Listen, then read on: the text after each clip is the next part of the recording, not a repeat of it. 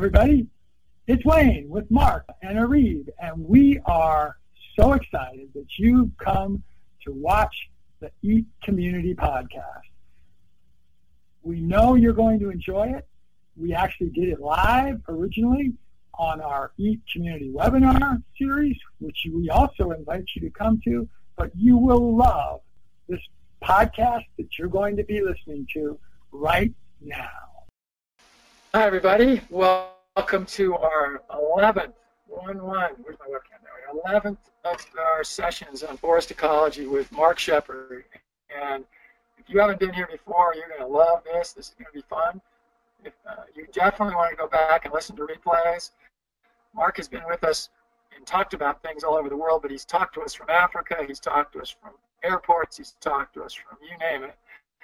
Um, I've been in a McDonald's parking lot in 100 degree weather in Southern California. I've been in Yuma, Arizona at 120. We've done it from everywhere. We've got it. Um, if you didn't hear, we're actually under a little bit of a fire um, warning right now. We have a forest fire that's burning about half a mile from us, and it's going the other way, but we may get evacuated. This is Mark's show tonight anyway, so I'm not going to do anything other than just make this introduction. Quickly say, if you haven't done it yet, again, go into the replays, which are on the Economic Action Team site, and that is, I won't give the URL, I'll give it, but it's c dot uh, at ceed.mykajabi.com. And um, and you, if you aren't already opted in and you're registered for this, you will be. I will make you a member if you haven't. If you're here for the first time, most of you have been here before, so you already are members. And I'm going to stop with that and turn it over to Mark. Okay, hey, welcome everybody. Um, uh, like Wayne said, is we're involved here in a exposition of basic forest ecology um, curriculum. I just unplugged my computer, and uh, I really do encourage you guys to go back and look at all of the. If you haven't gone through all of them, to at least sit through through them again because they're cumulative. What we talk about in each session is going to depend on what we learned in the previous session, and um, tonight uh, we're continuing. This is phase three of disturbance, uh, how ecosystems uh, change through time as they're growing and changing. Something happens to to cause an issue in that system, that's the disturbance. That's how we want to view managing our land as restoration agriculture uh, farmers and ranchers. And uh, now, why isn't my? There we go. Of course, uh, once again, I got my original inspiration from J. Russell Smith, Tree Crops, a Permanent Agriculture. I've been interested in developing a permanent agriculture ever since I was uh, in high school, believe it or not. Ran into the word permaculture, to the book Permaculture, and was trained in, in permaculture back in the early 90s. Eventually got my diploma from Bill Mollison himself. Uh, the, the, the phrase, though, that, that changed my life and really got my thinking totally different is this that with permaculture, our aim is to design systems that are ecologically sound and economically profitable. And from my perspective, there really is no other thing that we need to work on. Because if we create a system that's ecologically sound and economically profitable, now we have time to deal with social issues and, um, you know, who lives where and all kinds of different other uh, uh, things. But if we don't have ecological systems that feed us, and provide us with the goods uh, that we need in order to uh, to get by, then what's the point? So my aim is to create systems that are ecologically sound and economically profitable. And there we go. Uh, of course, David Holmgren uh, uh, reconfigured a lot of Bill Mollison's. They used to be called Mollisonisms, which are the permaculture principles. And where we are firmly rooted right now is observe, imitate, and interact. This is a number one, both Holmgren and Mollison talk about it. I stress it over and over and over again. We need to observe nature, imitate the systems, then interact with that. Uh, if we aren't if we aren't observing nature, we miss the whole point. I just got a lengthy, email from a person this morning uh, talking about uh, all sorts of different guild creation systems and protocols and he's learned from this person and that person and this person and that person and you know there's no numbers on it and all that kind of stuff. Is we don't have to invent guilds. Uh, or however nature got here all the answers are for us already but we have to understand how do we observe nature? How does it work? And then once we understand what it is and how it works, then we can imitate that. and in order to observe and interact, we have to know the difference between an observation and a concept. Observation is something we see, hear, taste, touch, smell, measure with instruments.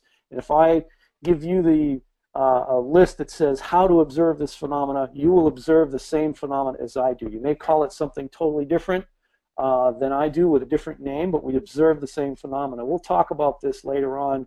Uh, remind me when we get to uh, stump sprouts um, to, to talk about this again, the difference between an observation and a concept. Wrote a book, Restoration Agriculture. Buy it if you haven't. Read it. Super simple. It's actually, um, it was uh, just last week I found out that it's now being translated into Spanish, which I, I suspect is going to be even bigger uh, seller than in the English because there are more people involved in agriculture who speak Spanish, whether it's in you know North America, Central South America, Europe. Um, a lot of folks speak Spanish more than English when it comes to agriculture. Forest ecology, the study, the scientific study, repeatable, observable uh, study of interrelated patterns, processes, flora and fauna of systems that include perennial woody plants. Uh, it doesn't always have to be a closed canopy woods that many of you are familiar with, especially our Vermonter there. Uh, these open grasslands with trees, savannas, these all qualify basic rules of ecology apply whether there are trees there or not, just that we're talking about systems that include trees. And just because a forest isn't there now doesn't mean it, it doesn't function according to ecological principles. This grassland, rolling hills right here, is in a phase of site development. Uh, we've done a little bit, uh, touched a little bit on succession. We're going to touch a little bit more on succession this once upon a time may have been, looks to me like there's a lot of blowing sand dunes. It could have been uh, drift at the uh, end of a glacier. It could have been uh, next to a lake or an ocean for eons, and now that sand dunes have developed. Or it could be a, a former desert area that's become moist, um, and now it's becoming developing into a grassland, eventually becoming forested. And of course, the type of forest, the shape of the forest, the physiognomy of the forest itself is going to look different, whether you're in the tropics, the Arctic, subarctic, uh, whether it's a dry site, a humid site, etc. Now, ecosystem change, short-term ecosystem change happens in your lifetime, in my lifetime. What we do when we're on the ground, uh, planting trees, uh, man, doing water management structures, building buildings, all of this is the succession of the site. And this is just some successional shots of my place. This is uh, 20 years ago in southwest Wisconsin. Uh, maybe a year or two after that, we can see some, some, where are they? That's not one, it's a mullein. I thought there were some trees in the foreground here. Alternating strips in between these strips. So there's a small grains, uh, alley of small grains, alley of produce, alley of small grains, alley of produce. In between, there's chestnuts. This ridge right there, we call that the South Ridge um, that uh, has a young chestnut forest on it right now. This was uh, 2003, I believe it was. You can see how the site has developed a little more. You see all the different lines for the water management strategy. If uh, we were that last shot was looking across at this ridge, the alternating strips of grains and produce, grains and produce going down that ridge. A few more years go by, you can see the young chestnut trees growing. That's the same ridge here. These are successional changes until now here it's all grown together and you can almost hardly see the rows sometimes. This was just taken um, uh, two years ago actually. Successional change and managing that succession of the system, uh, let's see if I can go back. Yes, I can. This right here, it's going to continue to grow. These, these, uh, all these trees are going to grow. They're the, they're the locally adapted, mostly the oak savanna uh, and northern hardwoods um, plant communities that we've planted here, they will eventually, with enough moisture and no disturbance, grow into a closed canopy forest with very little uh, vegetation underneath, a, a, thick duff layer, spring-grown ephemerals, uh, lots of decay and fungus. This will eventually grow to a closed canopy forest, or if I continue to manage succession, I can keep it in a phase, an ecological phase, also known as a sere. I can keep it in that phase that's most advantageous to uh, what I want to do on my particular uh, on my particular property. And we do that through disturbance. we farm the successional process. We use the species, and we know that this process is going to take place. We're going to go from bare soil of a cornfield through the lichen and moss phase, grasses, herbs, and shrubs, whatever the species are of your place, uh, this is actually uh, quite similar to what could be occurring in Vermont. I fixated on Vermont because I missed the North Woods right now, and I saw that someone was from Vermont. Um, so we interact with our site, and we affect the successional uh, process on, on our place with disturbance. and uh, all through the eons, uh, plants have moved across this continent in response to weather changes, uh, glaciation changes, volcanic changes, river pattern changes. All of these species have migrated across the continent based on the disturbance. And uh, ecologists define disturbance any kind of discrete event that changes the ecosystem, the, the structure, that's its shape, you know, all the, the configuration, whether it's an open canopy, closed canopy, species composition, new species come in, old species get burned out or blown out or eventually become extinct for whatever reason. Uh, and it changes their functioning. Obviously, different species and different planting configurations will affect their functioning. we want to understand how the structure, species composition, and the function of our system works and so we need to understand how disturbance inter interacts with our particular species suite and the disturbance regime that we use to manage our system. Disturbance includes landslides, major ecosystem components on the shape from the shape of the land, volcanism. Some disturbance events are, are repeated on a short cycle, uh, once a year, twice a year, three times a year, once a decade, once every 50 years, or as in this case right here, once every 10,000 years or so, your mountain blows up, and then succession starts all over again. That's a pretty serious disturbance if you happen to live in living there. Disturbance includes um, soil erosion, uh, flood, debris that's that's blown, uh, banking collapse, and, and, it disrupts the existing vegetation. This little place right here looks like it could be New Hampshire. uh, there'd be more people living there if it was Vermont. Disturbance somehow disrupts this, and there's a whole host of different things that could disturb it, from wind to insects to disease, um, pest outbreak.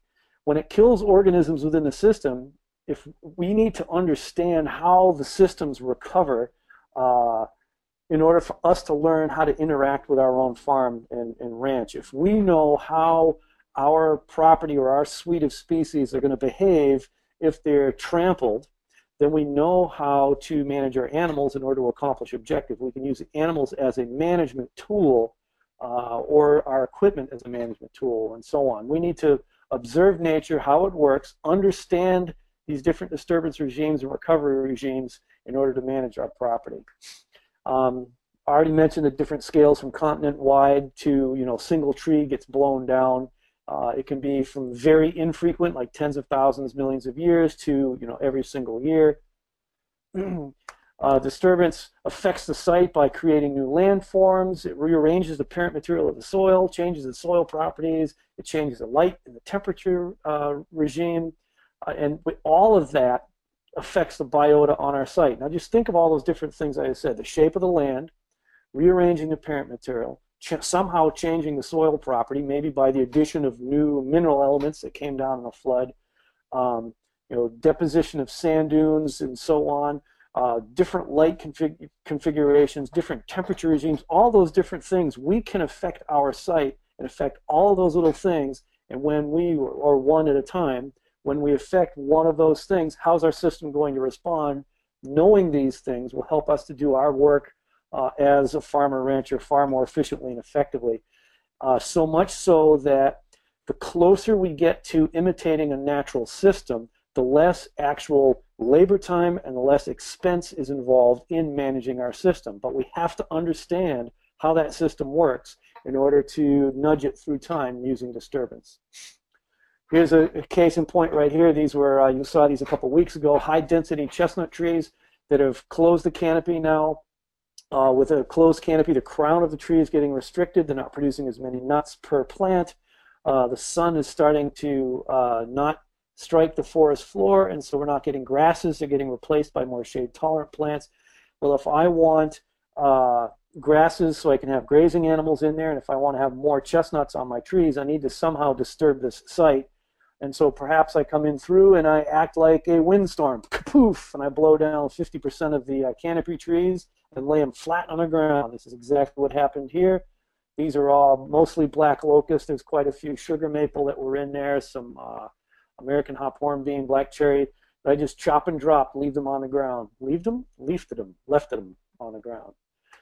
of course, exclusion of disturbance. It's its own kind of disturbance, and the classic is, is with the redwoods uh, in, the, in the west coast. And actually, mu- much of the Rocky Mountains and western USA has had, oh, 60 to 80 years of intentional fire exclusion which really has caused as many problems as it solved. Once upon a time, people thought it's like, wow, gee, all these fires are ruining the trees. We need more trees to grow. It's good to let the trees grow.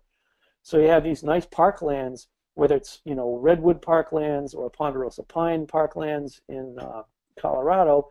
Then they all grow up with these younger trees, and as we'll talk later on, many of the trees that come up underneath are not fire tolerant, and that's kind of on purpose because then they'll just burn out again. Well, the taller you let these trees go, the more danger there is to the, to the large trees. And once these are, are big enough, you could light these on fire and kill every single redwood. Whereas in this open parkland, uh, these young little trees will sprout up underneath, fire comes through, and it keeps it as a grassy savanna, redwood savanna. And of course, disturbances don't necessarily happen just one at a time, uh, and their effects may be cumulative, their effects may be cyclical, uh, ice damage, for example, can break branches. It provides an infection site for disease, which weakens the tree, which becomes susceptible to insect attack, and then the affected tree doesn't survive a drought, which kills the tree. Well, which disturbance actually killed the tree? All of these things work together. Uh, and for us to understand that it's not the most obvious thing, it's not the bark beetle that wiped out these sections of forest. The bark beetle is one piece in a big, huge cyclical uh, cycle of cycles. We need to understand them. Most plant communities don't start completely from scratch. Uh, our surviving organisms are the biological legacies. No matter where you live, there are biological legacies right now uh, that will be providing a certain amount of biotic inertia, inertia, inertia to change away from what that system is. Whether you're in Vermont or Kansas or Missouri or Texas, the, the trees and shrubs and bushes and grasses around you, they're sending seed in. Uh, there's pests and diseases that are associated with those plant communities. And if you try to establish a new type of system uh, altogether, you're going to be taken over with all the natural things that are coming in, uh, invading your beautiful little system. So understand the importance of biological legacies and try to work with them instead of fighting against them. Uh, remember, human disturbances are still disturbances. Uh, they may be a lot more uh, damaging, um, but they are just merely disturbances. They'll only be here for a short, you know, couple thousand, or in the case of uh, the Hanford facility, uh, nuclear waste, maybe a you know million or so years. No problem when it comes to a planet. Uh, it's kind of a problem when it comes to us. And you can see here, even on this mining site, there's still legacies around here to reseed this. As soon as the people are gone, the process is going to start. Succession is going to start over, and clothe that site with trees. Some of the physical legacies left behind uh, are, are bare soil, for example, or rearranged mineral soil, new microtopography as a result of uprooting, debris flows, and so on. So legacies, whether they're biological legacies or physical leg legacies, these are what set up our, our next uh, successional direction forward. So the pictures I showed earlier of the chestnuts that were too thin, I thinned out some of the chestnuts, removed a whole bunch of locust. The legacies are the chestnuts left behind and of course the grazing animals that I'm going to bring through there and the grasses that remain there, they're going to drive the next wave of succession forward. Uh, so we can at least plan, you know, years, decades, even centuries ahead. I have a part of my farm that uh, I planted uh, probably 15 or 16 years ago, knowing that probably between their mid 20s and mid 30s, my might decide to build a home and they might need lumber to build a home. So we've got land that would be paid for and we've got the material to build a home out of. It's all right there. We're planning ahead and understand how to manage that site with the type of disturbance that we introduce to it. All right, so wind has an effect on the uh, macro and the micro uh, physiography. These are the Warren Dunes in Michigan this, sand, some of the biggest sand dune piles I've ever seen. It's quite amazing. Uh, obviously, if you're buried by a sand dune, that's a disturbance to you and your local system. But new successional pathways happen. New uh, process. And I showed this a couple weeks ago when we were up in Minnesota. It's not all that easy to see, but all along this ridge, wherever we see the white sticks, it was a quite a, quite a significant blowdown up in the boundary waters uh, a few weeks ago, and we went up to film it. Um, like hundreds of square miles of trees just snapped off. Obviously, this this has rearranged the the structure of the the ecosystem. Different plants are left behind to survive. One of the things I wanted to talk about a little bit. There's a uh, uh, permaculture teacher online uh, who uh, made the not a mistake. He just invoked my name uh, as support for an argument that he was making. Well, unfortunately, uh, he was arguing against observable phenomena, and he was talking about soil development, and it's it's taught uh, quite widely that you never, never, never, never disturb the soil because that's what ruins the soil. You have to leave the soil undisturbed and somehow figure out how to plant into that. Use mulches, sheet mulch, lasagna gardening, all kind of whatever. Um, and then there's there's a lot of people also that whine that swales and berms are not uh, you know are not necessary or even important. Well, a couple of things right here. When a tree blows down, root plate rips up and tree falls over. The root has or uh, has its own organic matter, the duff on the top, plus mineral soil, rocks and chunks that are in it, uh, and it slowly decomposes over time, and you end up with a pit. It's like our swale, and then our berm. So what happens is we've ripped up this this uh, root system, we've exposed the mineral soil in the pit. This is new planting sites. New uh, plants can get established here. New organic matter can accumulate. This is creating creating better soil using disturbance. Well, then this mound, this is now a mix of rocks and debris. We'll show some pictures in the next couple of slides. You've mixed uh, th these rocks, which were uh, below the level of, of where they would be acted on by oxygen or rain or freezing. so when you uproot the tree, all these rocks and the, and the soil particles now get mixed thoroughly with this organic matter and actually can accelerate the production of, of a rich, um, a rich, thick, diverse topsoil. So what I wanted to point out in, in that particular uh, case right there is to observe phenomena. Let's observe nature. What is nature doing when it is doing this? What's happening here when we have a depression that now can collect this organic matter that decomposes, that can have a little bit more moisture in it, and so these little tree seedlings can get established. Seems to me that this little depression in this particular case, in this context, with these species, helped these trees to get established. Well, now we see that uh, the mineral soil got thoroughly mixed with organic matter and it's going to slowly decompose in a pile. So we have an example here of what happens. I'm not saying this is good or bad or right or wrong. This is an observable phenomena that right here, this is going to be a richer, uh, more fertile soil in another five, ten years as all the organic matter decomposes. There's more air in here for, for aerobic um, bacteria and fungi, obviously a lot of fungi in the roots, and these uh, pieces of rock and the small chunks of gravel are all exposed to the oxygen. They're going to start to oxidize. Uh, the acids in the rain, humic acids, are going to start to dissolve the minerals in it. This this type of disturbance actually over time will create uh, a richer soil. Here's those little trees getting established. and I already mentioned all this as the roots decompose, organic matter and minerals become mixed, and so on. And the decaying tree is some of my favorites right here.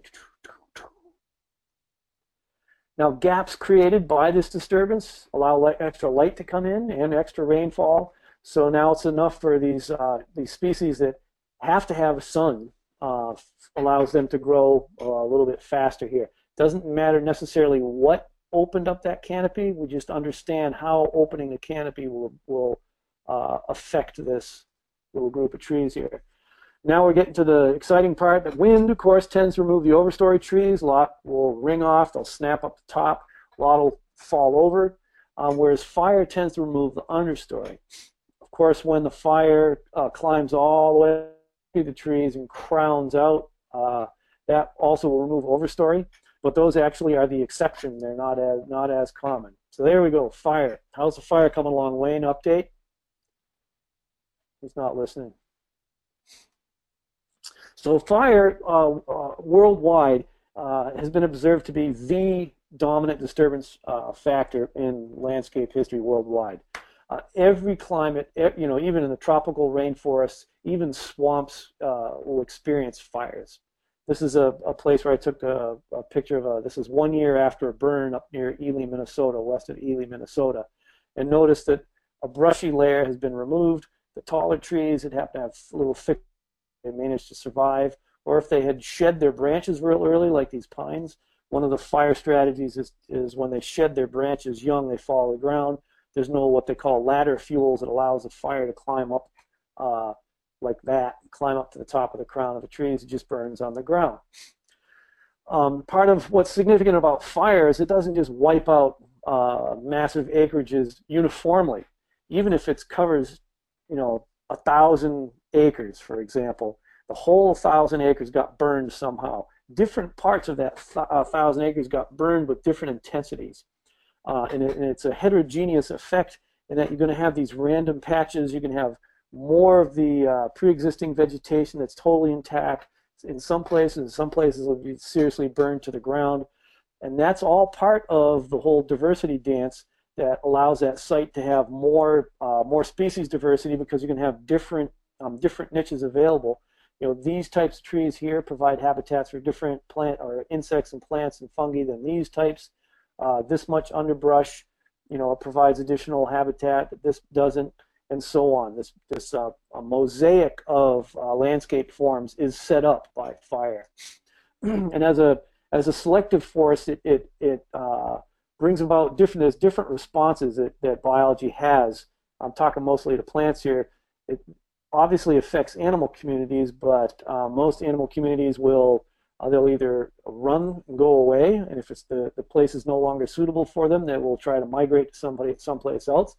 Others will try to hide, dig in, and survive. A lot of the burrowing animals you'll see, like you know, raccoons, obviously squirrels and chipmunks, woodchucks, a lot of denning um, foxes and cats and so on. Uh, the different the different uh, woody plants, woody species have different survival techniques and reproductive techniques. One is asexual reproduction. All fire-dependent species will sprout from the stump. If you cut them down, they'll sprout back. If you burn them off, they'll sprout back. Stump sprouts are common in so many different species, uh, some of which aren't uh, very happy with fire, like the lower right here with um, uh, beech and maple uh, they the top the tree itself, if a, a, fire goes through, it's very likely to die. Versus an oak tree that has a thicker bark doesn't uh, it doesn't burn out as much, doesn't um, kill it as likely. So what we see here, all these stump sprouts coming from this birch, and whenever you see clumps like this, this was once upon a time a tree in the center. It was either cut and removed, or it was burned out. And then maybe where you live, this is a five year old birch tree. Maybe it's a 20 year old birch tree up in Alaska. That would be about an 80 year old birch tree up on my homestead. um, and we can observe this phenomena in the species that uh, live with fire. One of the things back to the um, observation and concept, I went to a workshop on trees uh, a lady was um, teaching on the spiritual lessons of trees. Well, uh, I feel that trees have a lot of uh, non-material values to convey to us, and so I wanted to go see what see what her her shtick was all about. And we were walking through the woods, and all of a sudden we came upon a clump of trees just like this, and she gasps and she says, "Oh my goodness! Everybody, stand back!" This is a power vortex. And she explained and waved her arms all through the air of how this power vortex caused this phenomenon in the trees. And quite plainly at the bottom, I could see the stump. I didn't want to like make her her you know awestruck minions disappointed, but uh, her explanation of this this this power vortex. If she had a way for all of us to observe this power vortex, that I could give you the instructions of how to observe this power vortex over and over and over and over again, I'd, I'd believe her because it's an observable phenomenon. Uh, one of the things about this right here is you can go look. There's going to be remains of a stump in here. This is stump sprouts. It's a fire response. Also root suckers. One of my most unfavorite trees of all, uh, the black locust, has tremendous root suckers. Uh, and if they, if you have uh, like hybrid poplars at all that you've used, or even cottonwoods, they'll have these really shallow surface roots. And if you're uh, trampling animals over them or mowing it, you clip them at all, they'll start to sprout up again. And these can be a real royal nuisance. But a perfect uh, fire survival strategy. If a light grassland fire comes through here, those trees, the tops of these little trees will burn off right to the ground. The prairies actually were uh, difficult to plow in part because of the dense sod. But if you read the writings of some of the early naturalists, um, and I'm uh, remembering John Muir specifically, uh, the prairies were really difficult to plow up, not because of the grass roots, but because of what they called grubs.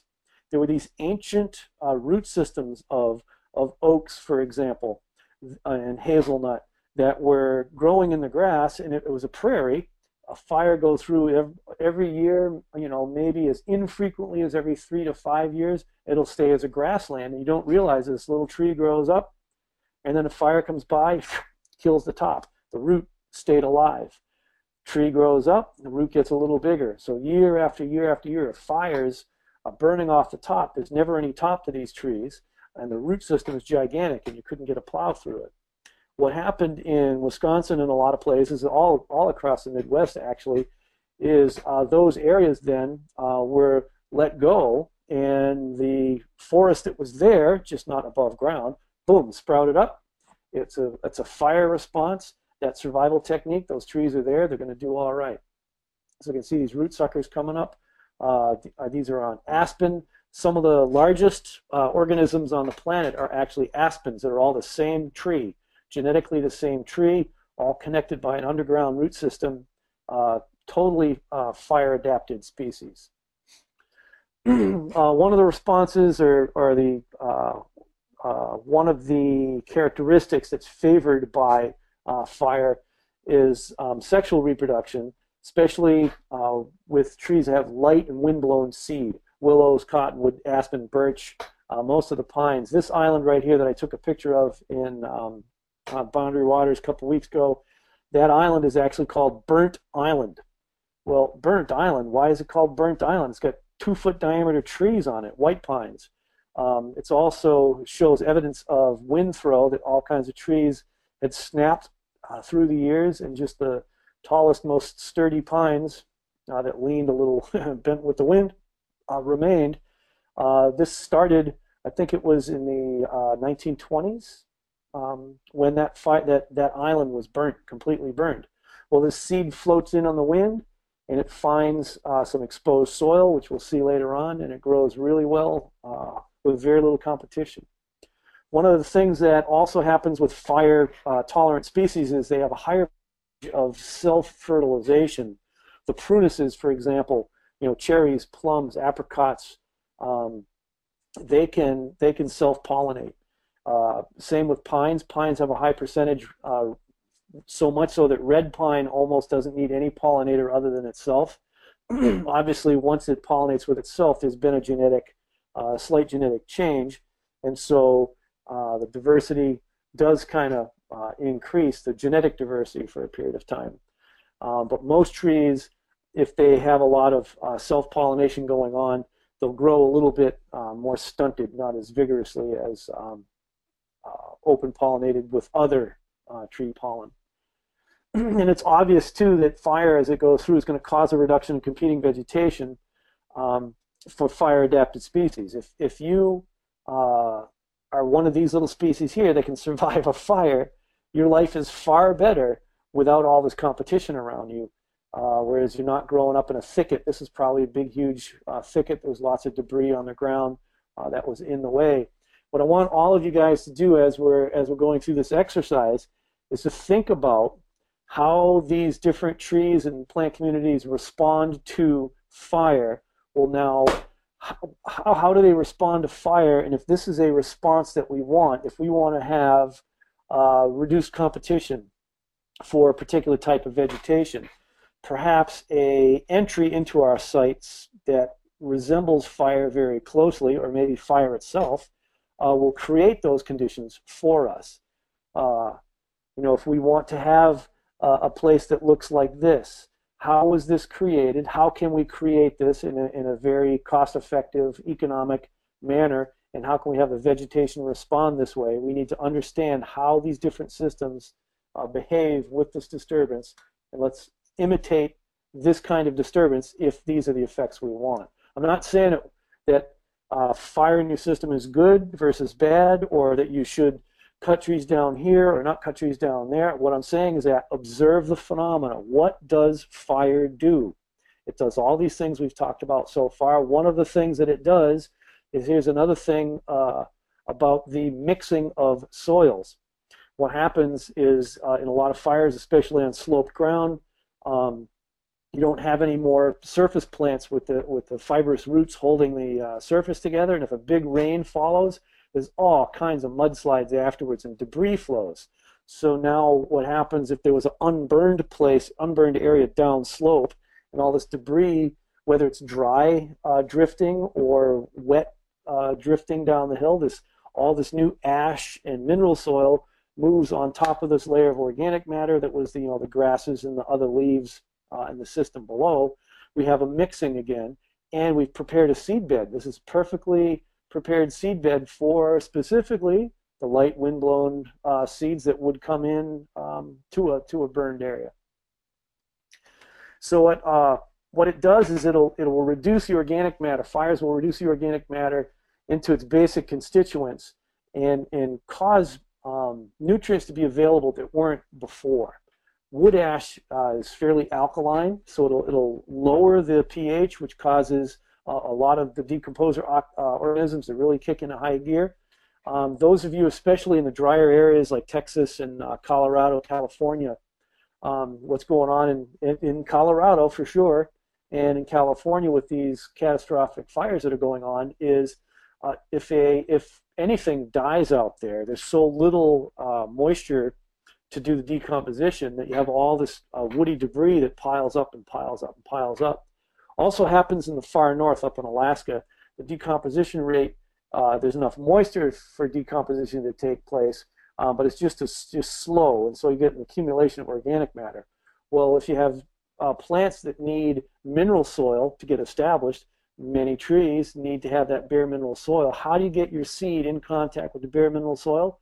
Maybe you burn off all that organic matter, temporarily lower the pH, you get some bare mineral soil, you get your little plant established, now it's got water soluble nutrients available, less competition. It can really uh, take off and get established really quick and easy.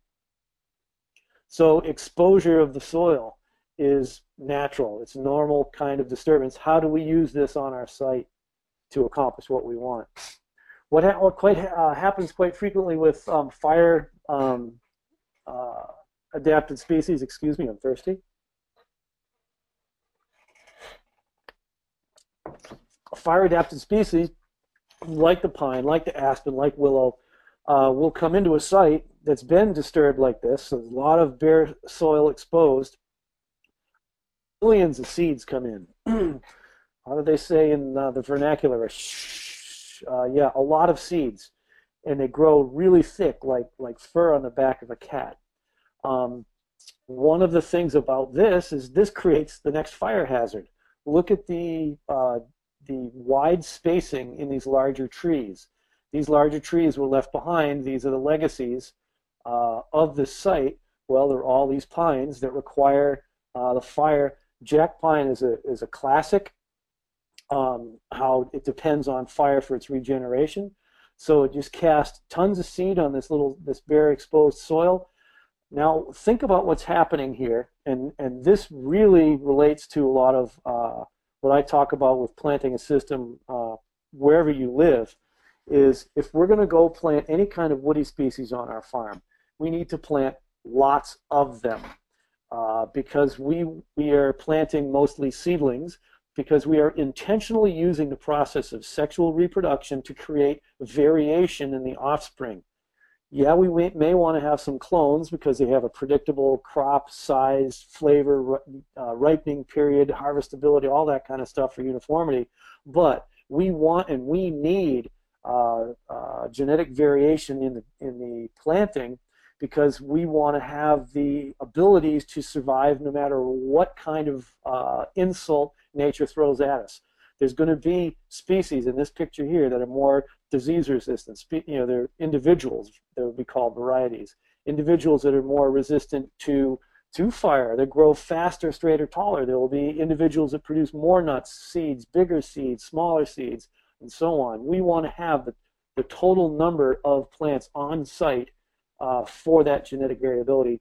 And we get to choose, because we're the site developers, we get to choose which ones that we want to keep behind. Well, in a situation like this, all of this fire right now, or all these, these trees right now, are a serious fire hazard. Next fire comes through, thins it out again and it thins it out. Maybe this stand right here uh, was burned, you know, four, five, six times by the time these trees got to be uh, this big. Actually, there was somewhere I was just reading recently that the Boundary Waters itself had a fire period of about three to five years. Every three to five years, there would be a fire at any one site. If you just stood there for five years, you're going to get a fire within five years. Pretty fascinating, I think. Another thing that fire does, in addition to you know, allowing um, dense, high density pure stands uh, to be uh, planted. Uh, when you have these dense stands and fire hasn't come through yet, you now uh, get extra humidity gets built up in there. You have extra sites for uh, for insect outbreak, disease outbreak. So fire-created sites um, favors the establishment of dense, even-age stands like here. Fire goes through, seed goes down. They're all they all were planted about the same time naturally, so they grow even. they grow fast. Same species. They're more uh, susceptible to disease and insect outbreaks. So now you've got bark beetles or spruce budworm. Now you've got all this dead and dry material here. Boom, one little lightning strike or one little Colorado camper, and we know what kind of cigarette butts Colorado campers have, um, leads to additional fires and once again, once you burn these trees out, you're going to get a dense stand development of a the similar kind of fire-dependent species. and different sites with different moisture regimes will have a different fire period, how frequently the fire comes through. Basically, if you got anywhere that's jack pine, you're going to have a fire within 50 years. You just will. Get over it. Uh, same with lodgepole pine. The ponderosa pine is it actually wants to have fire. It's, it's a fire-dependent species. It's not as uh, flammable as jack pine. Jack pine kind of burns on purpose. We'll talk about some of its survival strategies probably next week. Fires will also help to eliminate parasites like mistletoe. Um, so how do we understand what's going on here? We get this dense, uniform, even-aged uh, establishment of this species, pretty much a single species, maybe a couple, three at the most. How do we use that how do we use that as a genetic selector? Then once this happens here, how do we deal with the fact that now we have this big, huge fire hazard? Maybe this is the time uh, to log uh, if we don't want it to burn. If this is our own homestead, maybe we start to thin this out now to make it less fire susceptible in the future, uh, and you know shred this material, inoculate with mushrooms, etc how do we understand how these systems are going to work? And if you live in a place like this, this is just something you're going to have to deal with. Fire is a part of it. Now, eliminating parasites, mistletoe. Um, you may want to eliminate them because you don't have as, as good uh, tree growth. It's not as straight and as tall. These trees obviously are growing, will grow slower than if they had green all the way down. But we also want to think about this. Uh, this is actually a very useful product. Anybody who has uh, Christmas and people who kiss each other. You can be selling mistletoe uh, uh for for the holiday season. and actually, uh, I've worked quite a bit with uh, growers in Oklahoma, uh, actually supplying mistletoe at, to uh, medicinal herb companies. It's used as a anti-cancer compound. I don't exactly know how it's used, but it, that's used in the um, herbal cancer apothecary fire tends to retain the fire-dependent species on an area. So if you're in an area that like is, is ponderosa pine or jack pine, you know it'll burn through. The seeds will come down. It, it's favorable conditions for that species, uh, and the jack pine will regenerate. And then the fire comes through, and the jack pine will regenerate. The southern pines, red pines, white pines, lodgepole pines, oaks of the whole oak savanna region, whether it was California, the whole you know southwest oak savanna, the front range of the Rockies oak savanna or the, the whole Midwestern humid oak savannas. The oak is not like the most shade tolerant um, late successional species. It's a it's a mid successional species, but it it was maintained uh, by repeated fires, and of course grazing and browsing was thrown in there as well. Um, that these fire-dependent species in an area where the fire is is, is uh, kept burning at a, at a regular interval or irregular interval, if the case may be, uh, but within a certain fire period. Each different trees will have a different fire period that they want to have fire more frequently than this, but less frequently than that in order to for them to regenerate. And all of these different species I just mentioned are, are different.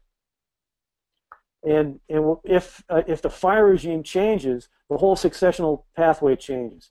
So like in the Rockies, for example, uh, Engelmann spruce is uh, not very fire tolerant at all. Uh, Douglas fir is a little bit more fire tolerant.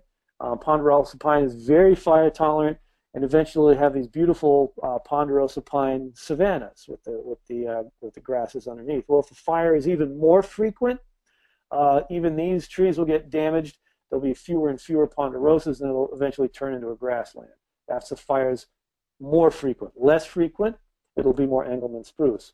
Well, then if it goes the other way around, if we have uh, if we decrease the fire frequency, we can shift from total ponderosa pine like here right now, then all of a sudden are are less fire or are more fire sensitive. They would burn out. Species will grow up underneath, uh, and then eventually these guys, the ponderosas, won't have anywhere to seed because they need it to be burned and bare soil underneath in order for them to propagate. So then it'll become Douglas fir and eventually um, Engelmann spruce. so what we end up with with all these all these different disturbances interacting with one another and with fire. Even fire burns a thousand acres, a square, flat thousand acres.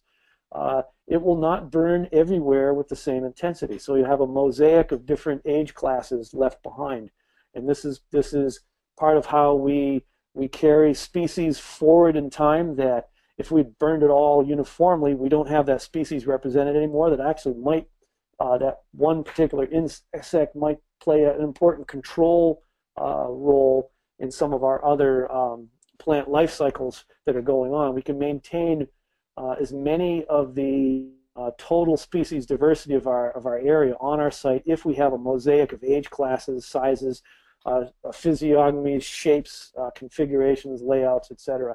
This is the way our continent worked for zillions of years um, before Europeans got here. And I'm going to show this one again. I, I, mentioned it briefly with the ponderosa and Engelmann spruce. Typically, the, uh, the, the species that come in in the understory are more shade tolerant. They have to be shade tolerant, or otherwise they wouldn't survive in the shade underneath these red pines. These are red pines that are sun loving. They're a fire dependent species. Uh, if there's a lot of wind throw, they'll they'll get uh, established. Their light seeds will float and land on the mineral soil. They'll get established that way as clumps. But in a large swath, if you get a large stand of red pine, that was a catastrophic fire. Uh, seed blew in, they got established. Well, then underneath, they can't get established in the shade, so it's not red pine that regenerates underneath them. This is mostly uh, balsam fir uh, and eastern hemlock, both of which are extremely susceptible to fire.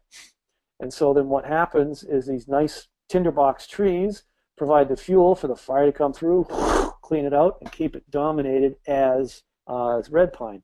Or once again, if these get too big and the fire comes in, climbs right up and it can torch out the crown. Now you've eliminated both uh, both species you've totally changed succession. So just look at our, what we have here for opportunities. We have these red pines that are dominating the site. If we want to keep this a red pine dominated site, we can remove the understory. One easy way to remove the understory is through logging, another way is through burning, then we have a red pine site with these trees that are going to grow faster and thicker. Maybe we open it up enough so the grass grows in underneath. Now we're grazing cows in a pine silvopasture. That's one option. Another option is just let this go a little bit longer and then remove the red pines. And then we have balsam fir and eastern hemlock and, and uh, white cedar coming up underneath. And then we manage it as a uh, as a cedar fir grove. Firs are rather short-lived; they would come out first. Some spruces that were in there, and hemlocks are longer lived. They can come out spruce maybe second and then hemlock third. Uh, so we have a whole different range of uh, successional directions that we can send the site depending on what we what we choose to do with it. Um, so once again, uh, this, this site in a natural fire regime, it will tend to stay a fire-dependent site that, that's colonized by fire-dependent plants will tend to stay that way. A red pine site will tend to be dominated by red pines, white pines, uh, lodgepole pines, etc., because all the understory uh, brush as it grows up will tend to burn off.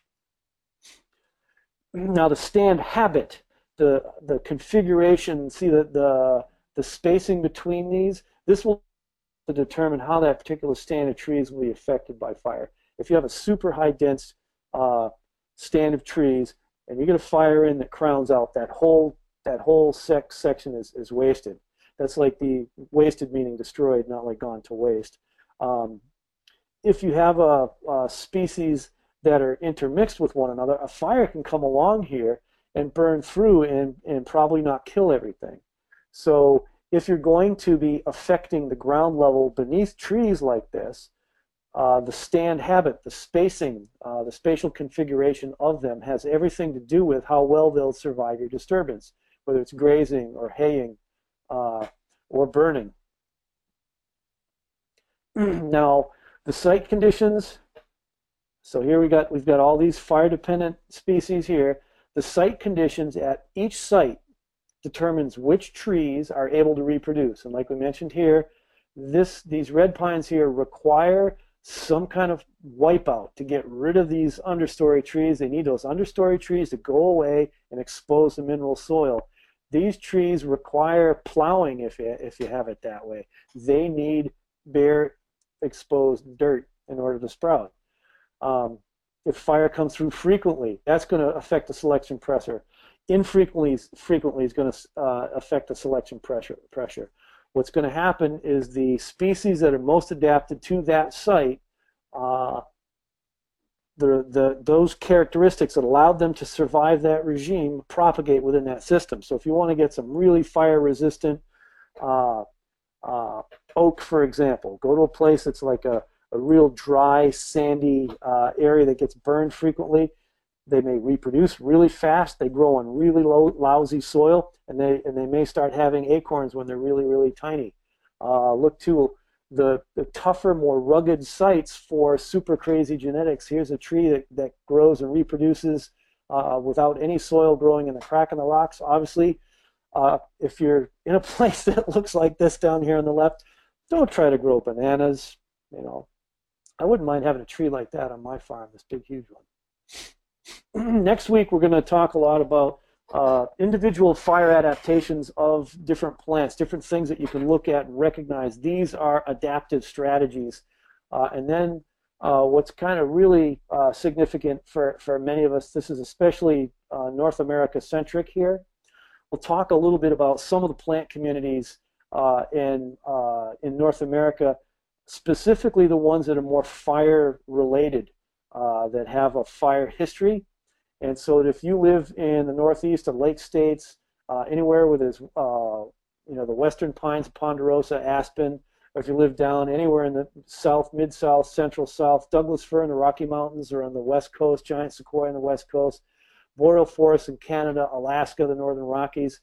If you live anywhere here, understanding how these ecosystems work, how disturbance affects these systems' reproduction, is key to your figuring out how to imitate a system like this to produce your own food, fuels, medicines, fiber, and it also will help you to learn adaptive strategies so that if you happen to live in the front range of the Colorado Rockies and there's a fire right over the ridge, you might say that, hey, man, I'm all set because I planted my system this way, I have my water management, uh, you know, swales and berms that way. I'm okay. I'm not going to get burned out. Or, hey, I'm looking forward to a fire. I want it to come through instead of having to, you know, be seen in the evening news getting lifted from your roof by a helicopter. Not that that would ever happen, but one of the things uh, now, if we understand the disturbance regime and like especially next week I'll talk about about these systems right here. If we understand the species composition of our region and if we understand the disturbance regime, we can imitate that in our restoration agriculture system. And I'm going right to this right now because uh, one of the most, uh, what I think is is a, a, quite a dramatic example of mega large scale industrial agriculture is actually restoration agriculture. And those are the blueberry barrens. Um, the state of Maine, USA, is actually the world's largest producer of blueberries. They're mostly lowbush blueberries, uh, and they grow in crap like this. This is obviously not high quality agricultural land. It's stony, uh, it's uh, some of it's sandy, some of it's boggy, and it's an extremely fire dependent system. Uh, what would happen on these blueberry barrens here is, is it gets so hot and so dry certain years it just torches up and very few trees uh, survive survive on them. It's a lot like the heathlands in um, uh, you know the, the UK and whatnot.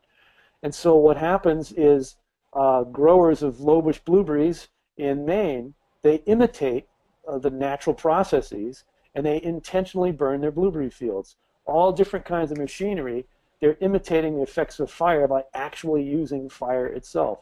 This is actually, I think, one of the most uh, brilliant agricultural strategies uh, at the industrial scale that humans haven't even realized that they're, they're how ecologically sound this production technology actually is. So we'll start to we'll start to talk about these different um, plant communities, their different disturbance regimes, and then how we might imitate those uh, in our own system and let's just keep in mind the blueberry growers right here, how they're imitating nature uh, and growing blueberries in barrens and burning them.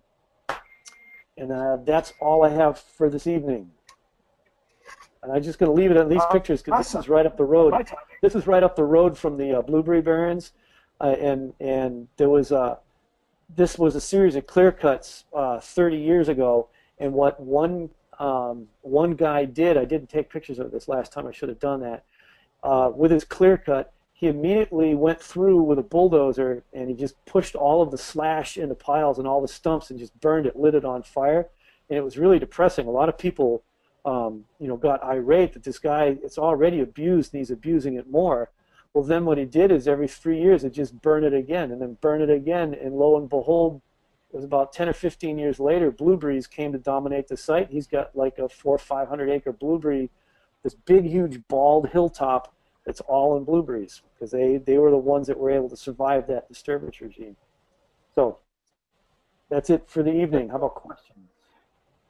Awesome. Well, we have a few questions, Mark, and uh, a couple of them are probably more relevant next week, but some of them are some clarifications. Um, somebody asks, um, what what is a management technique pre-fire to protect from crown fires, which can destroy the legacy species, redwood, pinyon, ponderosa, yeah. that are that we are managing for?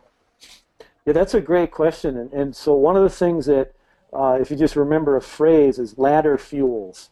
What you want to do is eliminate the ladder fuels.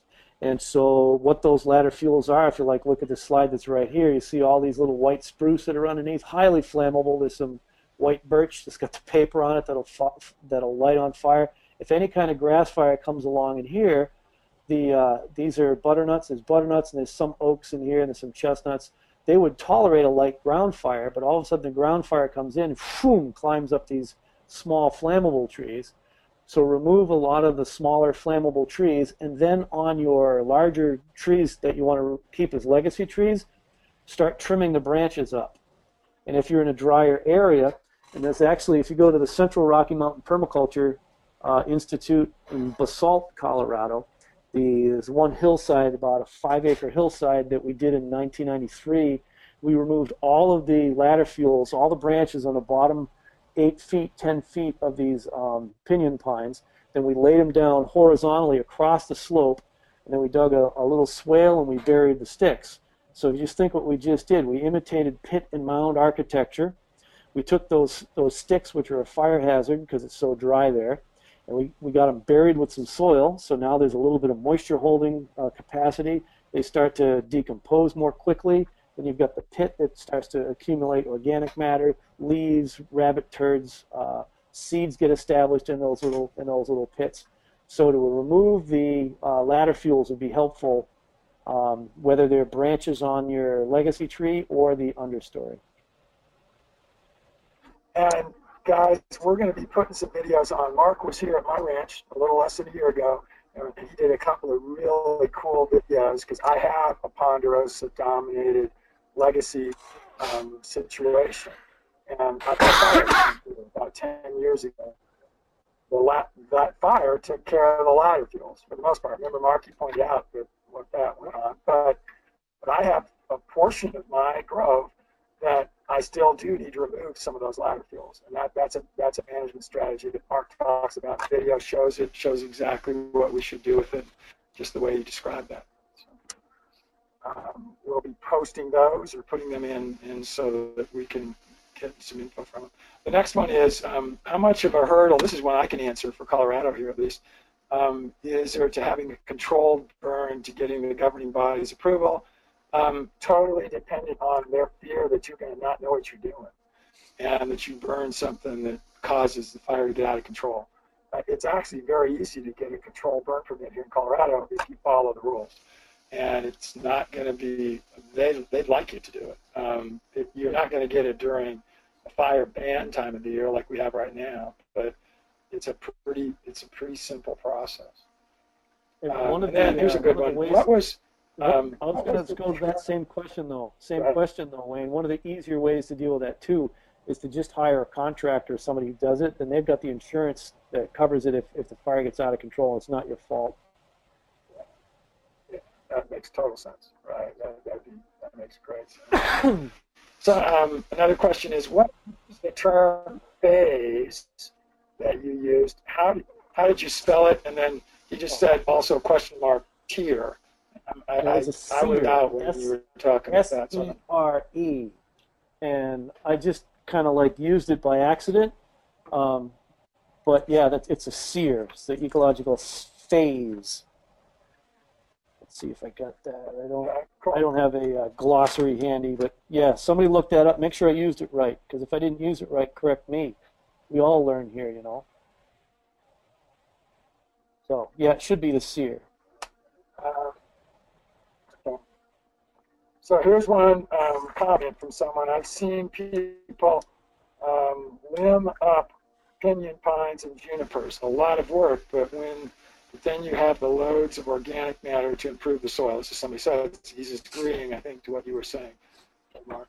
What also, what's also nice about that too is, is you're removing the branches down low, so as the tree grows in diameter, there's no more branches in it, so you'll have knot-free wood, and, it, and it's uh, a lot more valuable as a, as a timber log when you eventually do use it for timber. So it accomplishes a lot of objectives. It also helped to remove, you know, a lot of disease sites, a lot of crooks in the branches where disease can get in. Uh, you know, different kinds of fungal things can get going on there. And if you have branches on trees, let me see if I see any. This picture right here, see right over here, if you can still see my screen, how steep that branch is, that angle right there. Those can tend to get snow load or something like that. They're, they're more likely to break. So you can get a, you know, you take these branches off, you'll have a straighter log, no knots, branches that won't, uh, you know, crotch that won't split, um, and no ladder fuels. Cool. Well, one more, and then we'll let Mark go, everybody. This has been great. Put in a one on your here if you enjoyed this tonight, everybody. So this one, I think, is back to the same question related to phase and seres. How frequent or infrequent are you talking when you use those terms? Perhaps you could give a few examples of specific types of forests or their appropriate burn intervals just to give us an idea of the norms or extremes. I don't know. I- Well, I- I guess what I'll do- what I'll, what I'll do right there, I'll talk a little bit about that right there, is uh, the fact that everywhere is, is different, absolutely everywhere different. And to think of a norm um, is classic Western reductionist materialistic thinking, and it's not observing nature. There will be a norm on a site, and it's site specific. It has to do with the with the landforms, the climate, it has to do with the orientation, north, south, east, west, where the wind goes. It Has so many factors involved. In, there's no such thing as a norm. It's totally site specific. Yeah, you can get regional guesses and ideas. Um, so, no norm. It's everywhere from every one year to every Awesome. five to eight hundred years. Great, great info. And lots of ones here. Somebody put one with a whole bunch of exclamations. Thanks to everybody. Let me just throw something out real quickly. And this is for one person out there, and he'll know who he is Jeff Lee. Jeff, if, if Jeff Reed has not gotten back to you yet, he's going to be getting in touch with you about conversation that you and I had. So, and Mark is also aware of it, so we'll we'll catch up with you when, when we can here.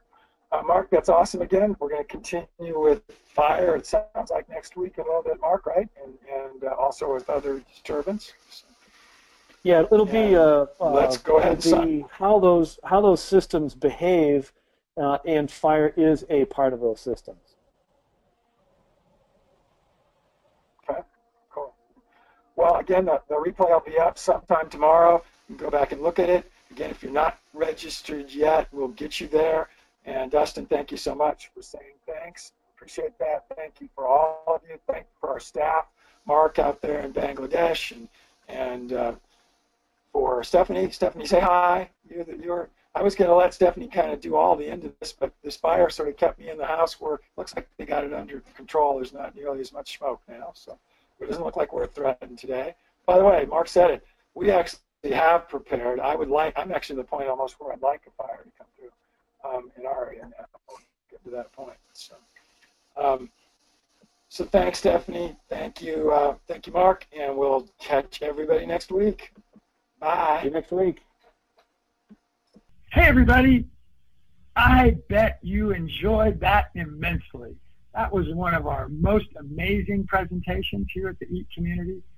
Please look forward to our next podcast in the very near future, and we look forward to seeing you again on the EAT Community Podcast.